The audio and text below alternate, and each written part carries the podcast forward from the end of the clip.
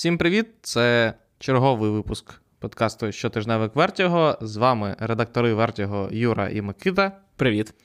І ми, як завжди, обговорюємо новини кіно і серіалів, новинки кіно і серіалів і прем'єри. Сьогодні почнемо... Сьогодні не дуже багато цікавих новин, але багато цікавого іншого, наприклад, цікавих прем'єр. Тому почнемо все одно з новин. Перша новина. Микита, ти в нас спеціаліст по науковій фантастиці і оці всі, ну, коротше, гігі-стаф. Так, Дені Вільньов, екранізувавши один з класичних науково-фантастичних творів «Дюна» і підписавшись на другу «Дюну», взявся за інший класичний науково-фантастичний твір, а саме за «Побачення з рамою» Артура Кларка. Це один з моїх улюблених піджанрів, умовно кажучи, наукової фантастики.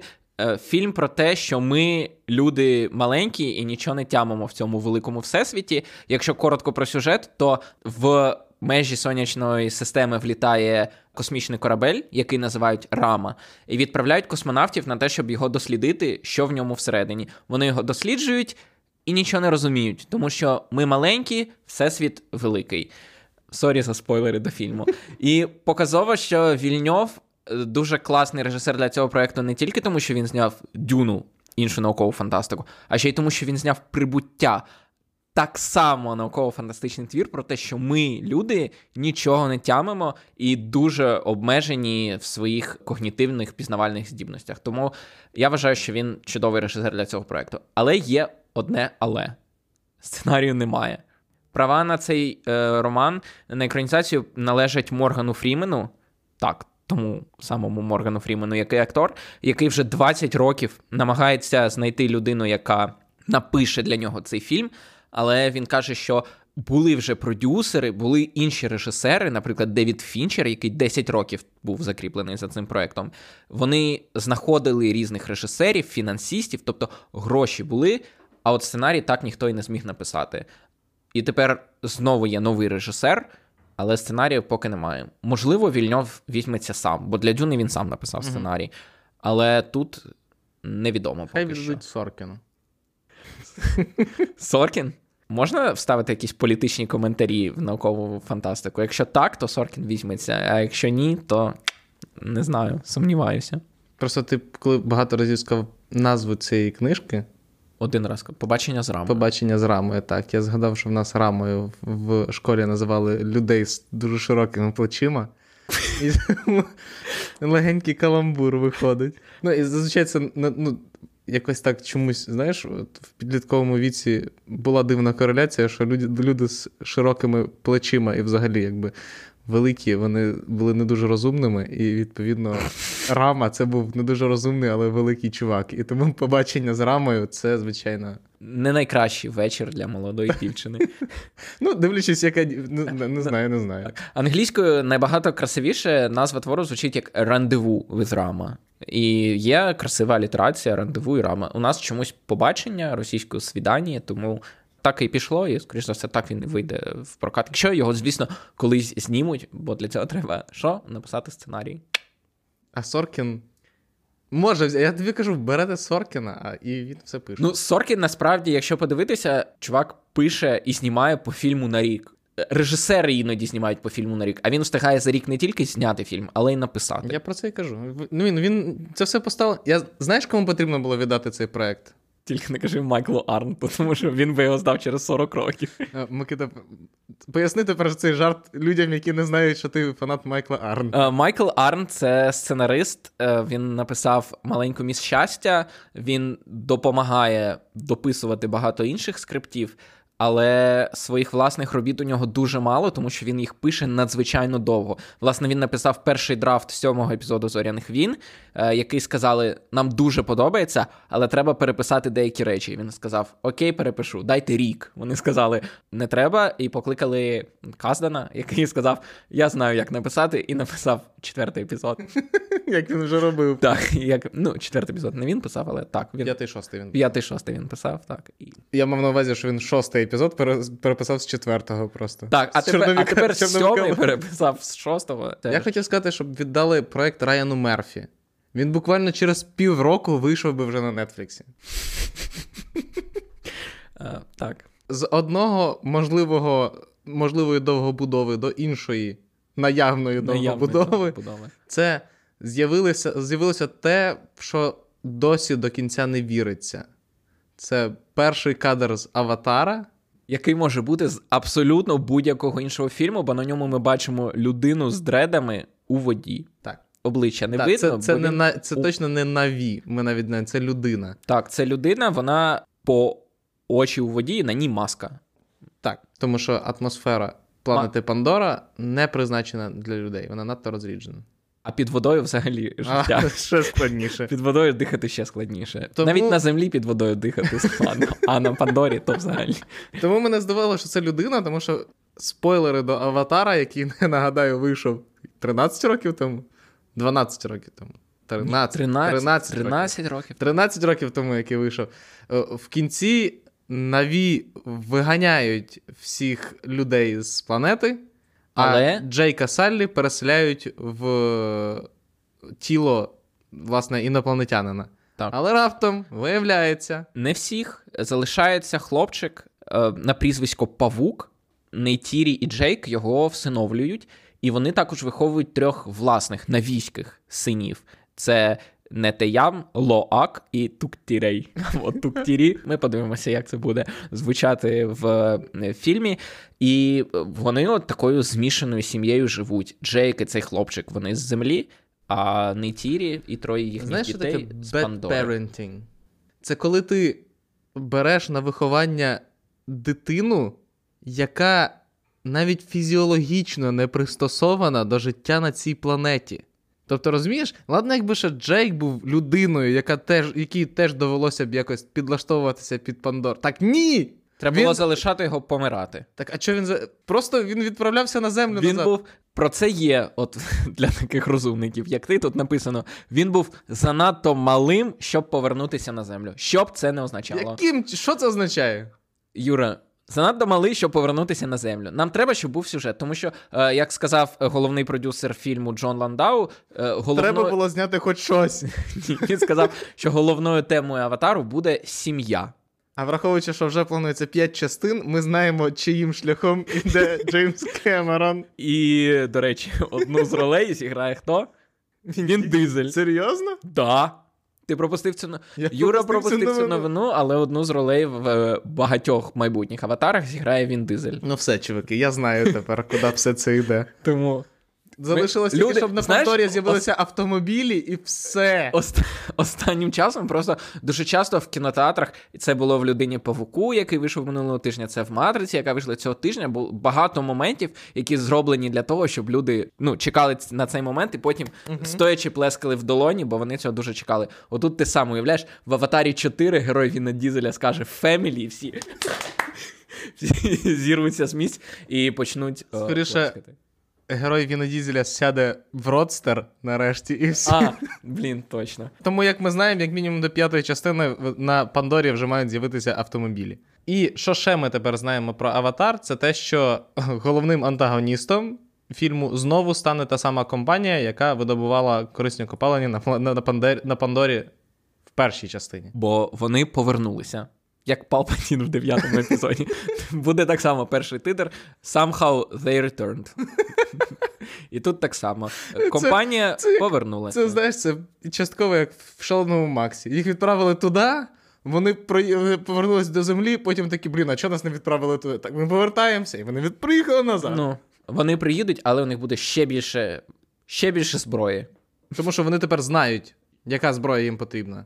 Якщо ви будете передивлятися цей фільм, бо я, насправді, взагалі не пам'ятаю, що там відбувалося, і яка зброя у них була до цього, і яка їм може знадобитися в майбутньому. І Кемерон на це розраховує. Тому... Я знаю, вони привезуть родстер.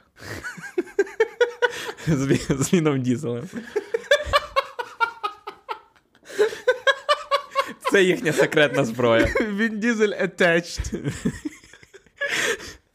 В комплект. Шкода, що це не Universal, бо якби це був Universal, ми б точно могли припускати, що це дуже заплутаний кросоверний мультивсесвіт. Але, на жаль, це Disney, тому... Я тобі нагадаю, що Він Дізель вже бере участь в одному з проєктів студії Дісней і грає там живе дерево, а як ми знаємо, на Пандорі... Він зіграє живий родстер. Наступний крок. Амальгама всіх його найкрутіших ролей – це розмовляючий родстер, який скаже «фемілі» в новому аватарі.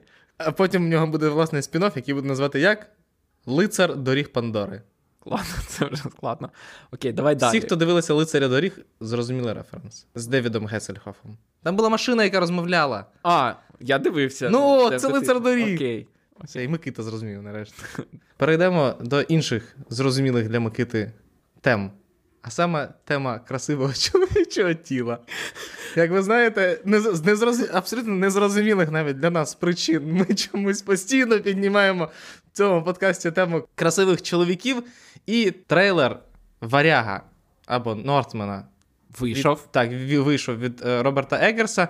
Ми його подивилися. І Микита, як тобі? Це дуже дивний фільм від Роберта Еггерса, тому що цей фільм і трейлер його продає, в принципі, як такий екшен у світі вікінгів. І, в принципі, в описі пишуть, що це action-filled epic adventure. Дуже повільні були два попередні фільми Еггерса. І «Відьма». Вся динаміка, яку він заощадив, перейде в третій фільм. Можливо. Це, до речі... класна версія. Тому що, сподіваємося, що Еггерс, він молодий ще режисер, це тільки його третій повнометражний фільм, і він, можливо, як Спілберг, йому буде цікаво перевинаходити себе в інших жанрах, тому що поки що там є всі люди, яких ми вже бачили в попередніх фільмах Еггерса, там є Вілем Дефо, який був у «Маяку», там є Аня Тейлор-Джой, яка була у «Відьмі», і... Паттінсона тільки не вистачає. Зате є... Олександр Скарсгард. Даруйте... Скарсгард. Він зіграє головного героя, він зіграє принца. І він навіть в трейлері вже більшість часу бігає без сорочки. Мета його героя буде помститися за смерть батька, якого зіграє Ітан Гоук. І там ще буде Ніколь Кідман. Тому склад справді зірковий. Він це робить уже не з А24, а з Focus Features і Universal. Тобто це, там же у нього буде солідно, судячи... Тобто це можна буде закросоверити з «Форсажем»? Ні, тобто там уже у нього є солідний бюджет, і в принципі це більше як глядацьке кіно, не настільки... Судячи з того, як пофарбований трейлер... Так, трейлер пофарбований, це таке в принципі, трейлер пофарбований в такі дуже блакитні кольори. Чорно-блакитні кольори, не дуже глядацькі, але подивимось. Сподіваюся, що це буде екшен з якимись цікавими... Бьорк. І Бьорк, до речі, там теж буде. Так, це екшен з Бьорк. Із Олександром Скарсгард. Олександр Скарсгард, він грав Тарзана, тому чом йому... Знаєш, що зіпсувало цей фільм? Девід Єтс зіпсував цей фільм, тому що він його знімав. А знаєш, що врятувало цей фільм? Дві речі. Перша – Марго Робі. Друга – Олександр Скарсгард. Без сорочки. Звичайно, що без сорочки. Словом, будемо дивитися, як у режисера одного з найсамобутніших хорорів попередніх 10 років «Відьма» вийде екшен на тему вікінгів. Чи можна «Маяк» назвати хорором? Ні, не знаю. А що це таке? Драма? Все, що ти не можеш назвати комедією, хорором або фантастикою, це все драма. Окей, в цьому випадку тут я згоден. А знаєш, що взагалі не драма? Наступна новина. Тому що Спайк Лі, напевно, найкультовіший і взагалі головний режисер американського темношкірого ком'юніті в історії, підписав контракт з Netflix. Що означає, знаєш що? Що? Те, що The Five Bloods були успішними. І тому добре. Що, так, і звичайно, що дуже добре, тому що Спайк ніколи не знімав глядацьке кіно. Олдбоя можна назвати глядацьким кіно. І про нього, мабуть, хоче забути сам Спайк Лі. Так. І тому той факт, що він Netflix вирішив вкладатися в Спайка, зрозуміло, що це буде їхня, скажімо так, нагородна 100%. Частина, я не знаю, як це правильно сказати, їхній нагородний відділ, скажімо так. Де такий є в кожній менеджерській корпорації. І так, Спайк Лі, він підписав договір на багато років, не розголошується наскільки саме. Він буде частину проєктів продюсувати, іншу частину сам буде режисером. Да. І тому Netflix got swag завдяки Спайку. Ми вставили цю новину у випуск, тільки для того, щоб Райан міг сказати цю репліку. Я сподіваюся, що тепер ми побачимо більше контенту на Нетфліксі про НБА. А саме про Нью-Йорк Нікс. Ну, знімають же ж HBO цей міні-серіал про Лейкерс. Тепер Netflix може зняти міні-серіал про Долана. Нехай вони знімуть про Долана і Нікс. Про те, як... Це буде як... Про Ксав'є Долана? Ні. Це власник Нікс, який абсолютно робить дивні, незрозумілі речі, і який вважає себе справжнім блюзменом в тілі бізнесмена. І приділяє більше уваги своєму захопленню блюзом, ніж, власне, своєму баскетбольному клубу. Так, тому в останні 20 з хвостиком років в Нікс не було хорошого сезону. Саме в минулому році вони... Цей подкаст неочікувано перетворився в подкаст про НБА, але в минулому, я закінчу думку, в минулому році Нікс вперше за довгий час вийшли в плей-офф, вилетіли в першому раунді, але всі сказали «молодці». Але як красиво вилетіли. Там був дуже класний момент, це закінчуємо рубрику про НБА, але коли трибуни Madison Square Garden встали і, типу, дякувати команді за сезон, коли вона вже вилітала. Трибуни встали, почали аплодувати і дякувати команді за сезон. І в цей момент найкращий гравець команди суперників, Трей Янг з Атланти, забив триочковий з центру поля і покланявся перед публікою, яка стояла і аплодувала. Хіба це не класна крапка в сезоні? Мразь. Ніколи не любив Трей Янга і знав про цю історію і, власне... Ну, шоумен, це класно, це шоу. Ти розумієш, що в цей момент там сидів Спайк Лі, і ми точно знаємо, що Трей Янг в жодному з його фільмів не з'явиться. На відміну від Рея Аллена, до речі, який зіграв в одному з перших фільмів Спайка Лі. Далеко не в одному з перших, але який зіграв в одному з фільмів Спайка Лі. Враховуючи, що ми вже почали говорити про нагороди, на які Netflix розраховує після підписання Спайка, а не на ситуацію, коли... водій Міс Дейзі обідає його черговий шедевр. Перейдемо до регулярної рубрики «Нагородний сезон». Микита, що в нас там по нагородах? А у нас там по нагородах оголосили шорт-лісти, ще не номінації, але шорт-лісти деяких номінацій. Чому Микита уточнює? Тому що для більшості українських медіа навіть лонг-лісти на Оскар – це вже номінації. Так, номінації це 5, у деяких категоріях 10, а в категорії найкращий фільм там плаває, залежно від там складна система голосування. До 10, які вже отримують, це не Оскар, але це вже майже нагорода, тобто номінація на Оскар. Так, але це поки що шорт-лісти, тобто з них будуть якісь фільми номіновані. І в тому числі оголосили шорт-ліст номінації на найкращий іноземний фільм, в якому не знайшлося... По-перше, погане... Місця Ісусу Христу. А можливо, і знайшлося. Я не знаю насправді, що там за фільми. Там немає поганих доріг Наталки Ворожбит, які Україна подавала в цю номінацію.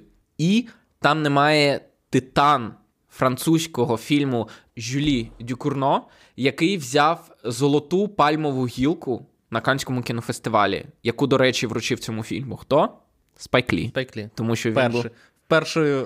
Першим ділом. Так, тому що там була ситуація, коли сказали і перша нагорода, і ведуча мала на увазі перша хронологічно, а Спайк Лі зрозумів, що перша як головна. І він почав з того, це Титан. І всі такі, це мало бути на сам кінець. І словом, так, Титан виграв золоту пальмову гілку в Каннах. Це дуже незвичний фільм про жінку, маніяка, яка займається сексом з автомобілем. Це в перші 15 хвилин, тому стрічка абсолютно неординарна, і всі очікували, що вона, якщо не виграє Оскар, то принаймні потрапить в список номінацій, але вона навіть не потрапила в шорт-ліст. Тому академіки не зацінили отаке сучасне кіно. Мистецтво. Ось таке от сучасне кіномистецтво. Переходимо від новин, які закінчились на цей тиждень, до прем'єр цього тижня. Почнемо, як завжди, з серіалів. І почнемо з найважливішої прем'єри цього тижня. Це серіалу «Емілі в Парижі». Так, це синонім фастфуду. Тобто ти знаєш, що нічого корисного в ньому немає, але відірватися неможливо. Так, тому що Даррен Стар, який, нагадаю, до цього зробив «Сексі місто», а до цього зробив «Беверлі Хілз». дуже добре знає, як робити ось таку от жвачку. Не сумніваємося, що у нього буде багато переглядів, і всі потім скажуть, ну, було так собі, але все одно третій сезон дадуть. Або просто скажуть, мені взагалі не сподобалося. Так само, як в мене. Мені перший сезон взагалі не сподобався. Чи подивився його повністю? Так. Я не знаю, як це сталося. Я раптом ні з того, ні з цього, я просто зрозумів, що вже закінчується остання серія, і куди подівся весь час, я не знаю. Причому, по-моєму, Сашу його забінжочили за день. 20 хвилин. І серія. Там 6 серій, здається, було, чи 8. Так. Мало. Він вийшов у середу, тому ви вже можете його подивитися на Нетфліксі і сказати, чи справді він кращий за перший. Тому що критики сказали, він абсолютно такий самий, як перший. Тому, якщо перший ви з радістю забінжвочили, то і це, я думаю, легко вам зайде. Так. Що ще цікавого можна буде подивитися цього тижня на Нетфліксі, це серіал «Море спокою». Так, це корейський науково-фантастичний серіал, де головну роль грає Кон Ю. Якщо ви дивилися «Поїзд в Пусан» або «Гобліна», «Токебі», популярну кей-драму, або... Якщо ви дивилися «Гру кальмару» і вам сподобався мужчина, який давав ляпаси головному герою в першій серії... І який з'являвся в епізоді також в останній серії. Так. Дуже, дуже красивий корейський актор. То це він. Це він, і він тут зіграє, судячи з цього, головну роль. Це серіал, який розповідає про космонавтів, у яких є всього... Та всім вже все одно, вони всі вже збираються включати цей серіал. Якщо раптом вас не привабив Кон Ю, то я принаймні скажу хоч трошки про що він. Це про астронавтів, у яких є 24 години, щоб знайти якісь там документи на закинутій таємній місячній базі. Я думав, коли ти почав цю фразу, я думав, що це чомусь серіал про бюрократію. Ні, їм потрібно за 24 години знайти документи для того, щоб полетіти в космос. Ну, але це корейські дорами, тому, в принципі, там і такий хай-концепт може зайти. Що це за серіал? Якби це було в Кореї, то там були б якісь розмовляючі документи, або бюрократи, було б якесь там багато особистостей. І... Ну, словом, корейці, якщо ви не дивилися кей-драми, то прикол їх у тому, що вони часто беруть абсолютно хай-концепт ідеї, дуже яскраві на папері, і потім вони по факту перетворюються на мелодраму в реалізації. Але самі сюжети у них дуже яскраві, дивні, там про безсмертних богів, про героїв, про дівчат з надзвичайною силою, навіть «Гра в кальмара» – це чудовий приклад хай-концепт кіно. Тобто в двох реченнях розумієш, про що ти. І, власне, корейці цим сильні. Вони, як ніхто, знають, що люди хочуть дивитися яскраві ідеї. Реалізація буває різною, але ідеї в корейських драмах, як правило, супер яскраві. Так. Останній серіал цього тижня, який вийде наступної середи, якраз в той момент, як ми будемо записувати наступний подкаст, це найпотрібніший, я б сказав, серіал цього взагалі в історії серіалів. В історії серіалів. Так, це серіал «Книга Боби Фетта». Так, на Disney+. Тому що якраз закінчується цього тижня, буквально сьогодні, як ми записуємо, або вчора, якщо ви слухаєте цей подкаст в четвер, вийшов фінальний епізод Соколиного ока. Якщо ви слухаєте його якщо ви слухаєте цей подкаст на вихідних, то можливо вже можна знайти рекап фінальний на Вертіго. Сміливо, я сказав. Сміливо сказав Юра. Книга Боби Фетта – це... Чекай, чого я сказав про Соколину око? Тому що на цьому тижні він закінчувався, а оскільки ми знаємо, що на Disney Плюсі свято не закінчується ніколи. І немає контенту. Тому що вони випускають в тиждень по серії. Тобто на Нетфліксі щотижня падає з десяток серіалів, більшість з яких нікому не потрібна. Але кожен з яких якогось глядача знаходить. То у Дісней одна серія на тиждень. І закінчується старий серіал, треба випускати новий.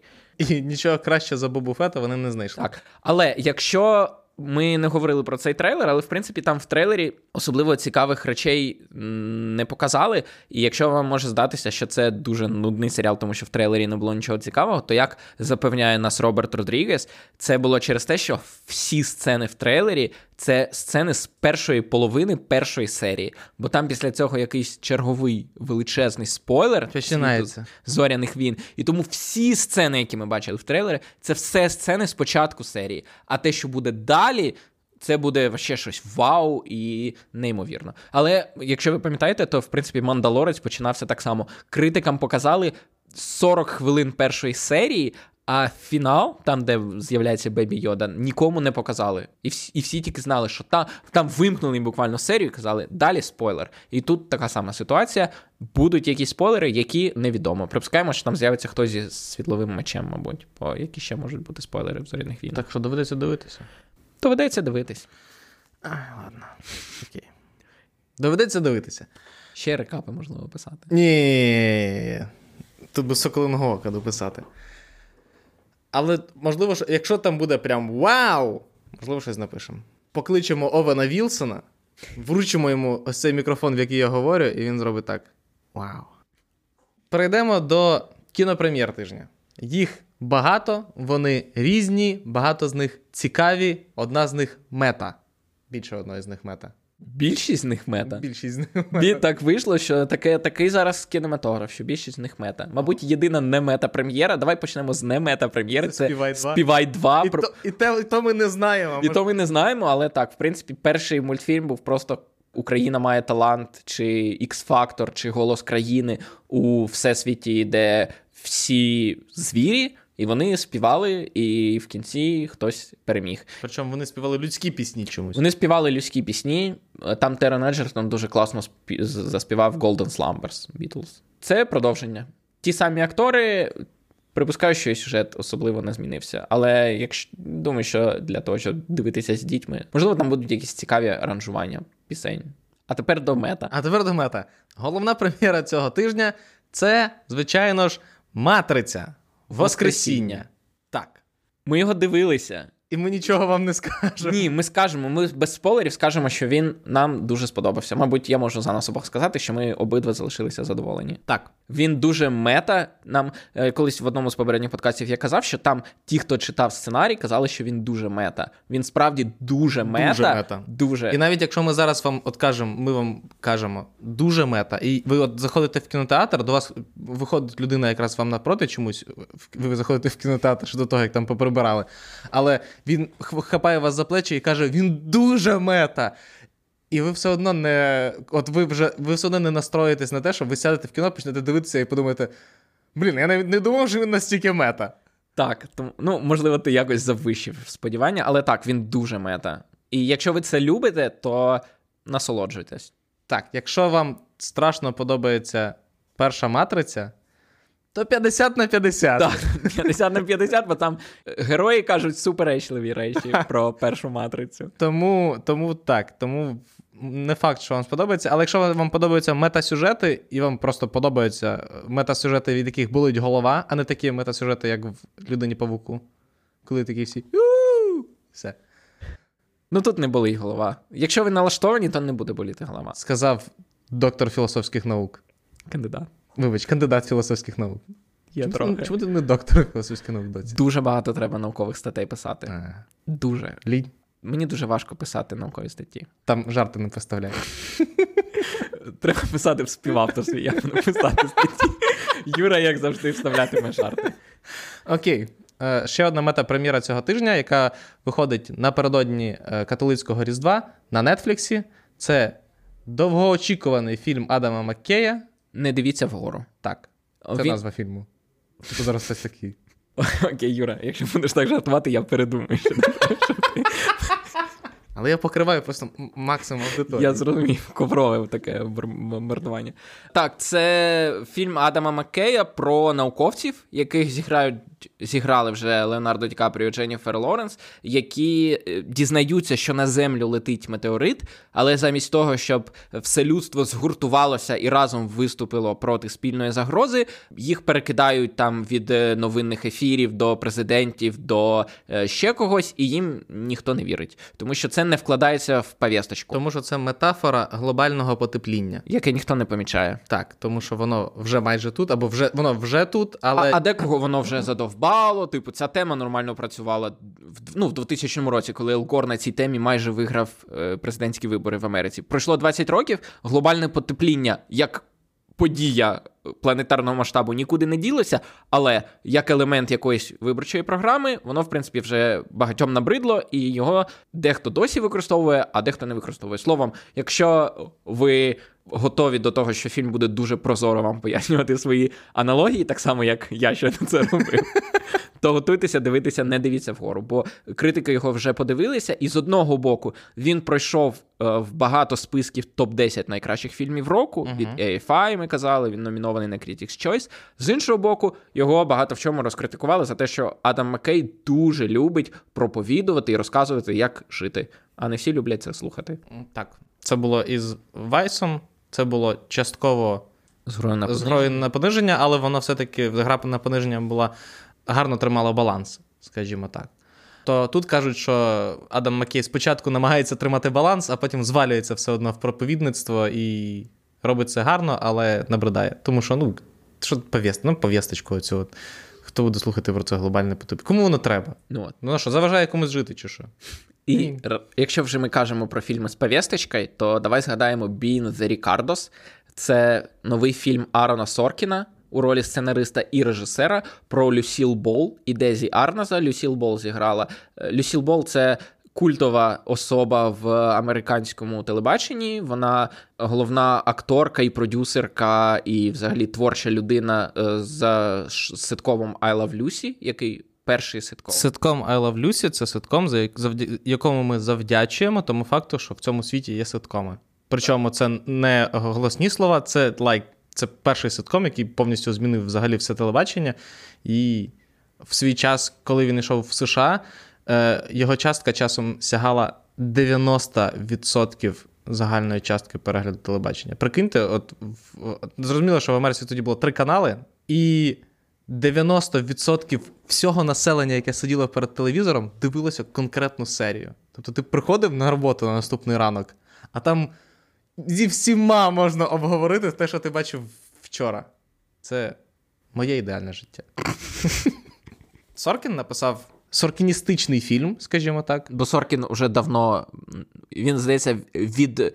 Все своє життя, мабуть. Я не знаю жодного фільму Соркіна, який не був би соркіністичним в тому плані, що Соркін дуже любить порозказувати теж, як Адам Маккей, як треба жити, ліберальні ідеї, і тому багатьом він не подобається саме через те, що він вже фактично не може без цього писати. І тут також знаходиться місце для цих ідей. Але критики хвалять Ніколь Кідман. Я, коли дивився перший трейлер, скажу відверто, сумнівався в тому, що Ніколь Кідман може, бо у Люсіл Бол було дуже-дуже виразне обличчя, вона була дуже емоційною, а Ніколь Кідман, підтримуючи молодість, дещо позбулася динаміки на обличчі. Так, міміки, так.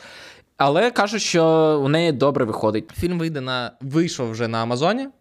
Так, на Prime Video. У вівторок так, на Amazon, Prime Video, тому його вже можна подивитися, якщо у вас є Амазон чомусь. Він в Україні працює, тому у вас теоретично може бути Амазон. Я підписаний на Амазон, тому що я люблю віддавати свої гроші Джефрі Безосу. Тому що, по-перше, цей подкаст не може закінчитися без згадки Джефрі Безоса. По-друге, йому не вистачає грошей постійно. Останній фільм, про який нам варто згадати, мені здається, що цей подкаст просто з найдовшим списком кінопрем'єр. Він заслуговує на це. Остання кінопрем'єра, яку ми згадаємо, це не зовсім типова кінопрем'єра, це «Смерть» 2021 року. 21-му. «Смерть» Death to 2021. Так, цей формат дебютував на Нетфліксі минулого року, це від Чарлі Брукера. Але Чарлі Брукер сам не пише сценарій, він як головний продюсер і творчий. Тому що ще не вистачало, щоб Чарлі Брукер написав сценарій про 2020 або 2021. Всі повісилися. Тому що Чарлі Брукер пише дуже хороші сценарії. Я просто... Це не те, що він може написати як настільки поганий сценарій, що всі... Ні, я про те, що вони були супердепресивними, як деякі серії «Чорного дзеркала». Так, Чарлі Брукер – це, власне, творець «Чорного дзеркала». Власне, «Смерть» 2021-му, там повернуться ті самі герої, як і в «Смерть» 2020-му, і це знов-таки такий рекап, гумористичний рекап у стилі лейт-найт-шоу про те, якими подіями запам'ятався 2021 рік. Зрозуміло, він почнеться з 6 січня в Америці, про Капітолій. Про захоплення Капітолію. Що далі буде... Але не будемо спойлерити. Якщо ви раптом ще пропустили 2021. Якщо ви ще раптом не додивилися 2021 рік, то обійдемося. А ще в нас лишилося ще 9 днів, а як ми знаємо, за 9 днів може відбутися все, що завгодно. Як мінімум, цей подкаст закінчиться right now. Я не будемо перерватися, прям дякуємо, що слухаєте нас, підписуйтеся на Вертіго, читайте Вертіго, слухайте переважно Вертіго останнім часом, слухайте нас на всіх подкаст-платформах, підтримуйте нас на Патреоні, слухайте Подтероловів, ще один наш подкаст, ледь не забув. І на сьогодні все. Па-па. До побачення.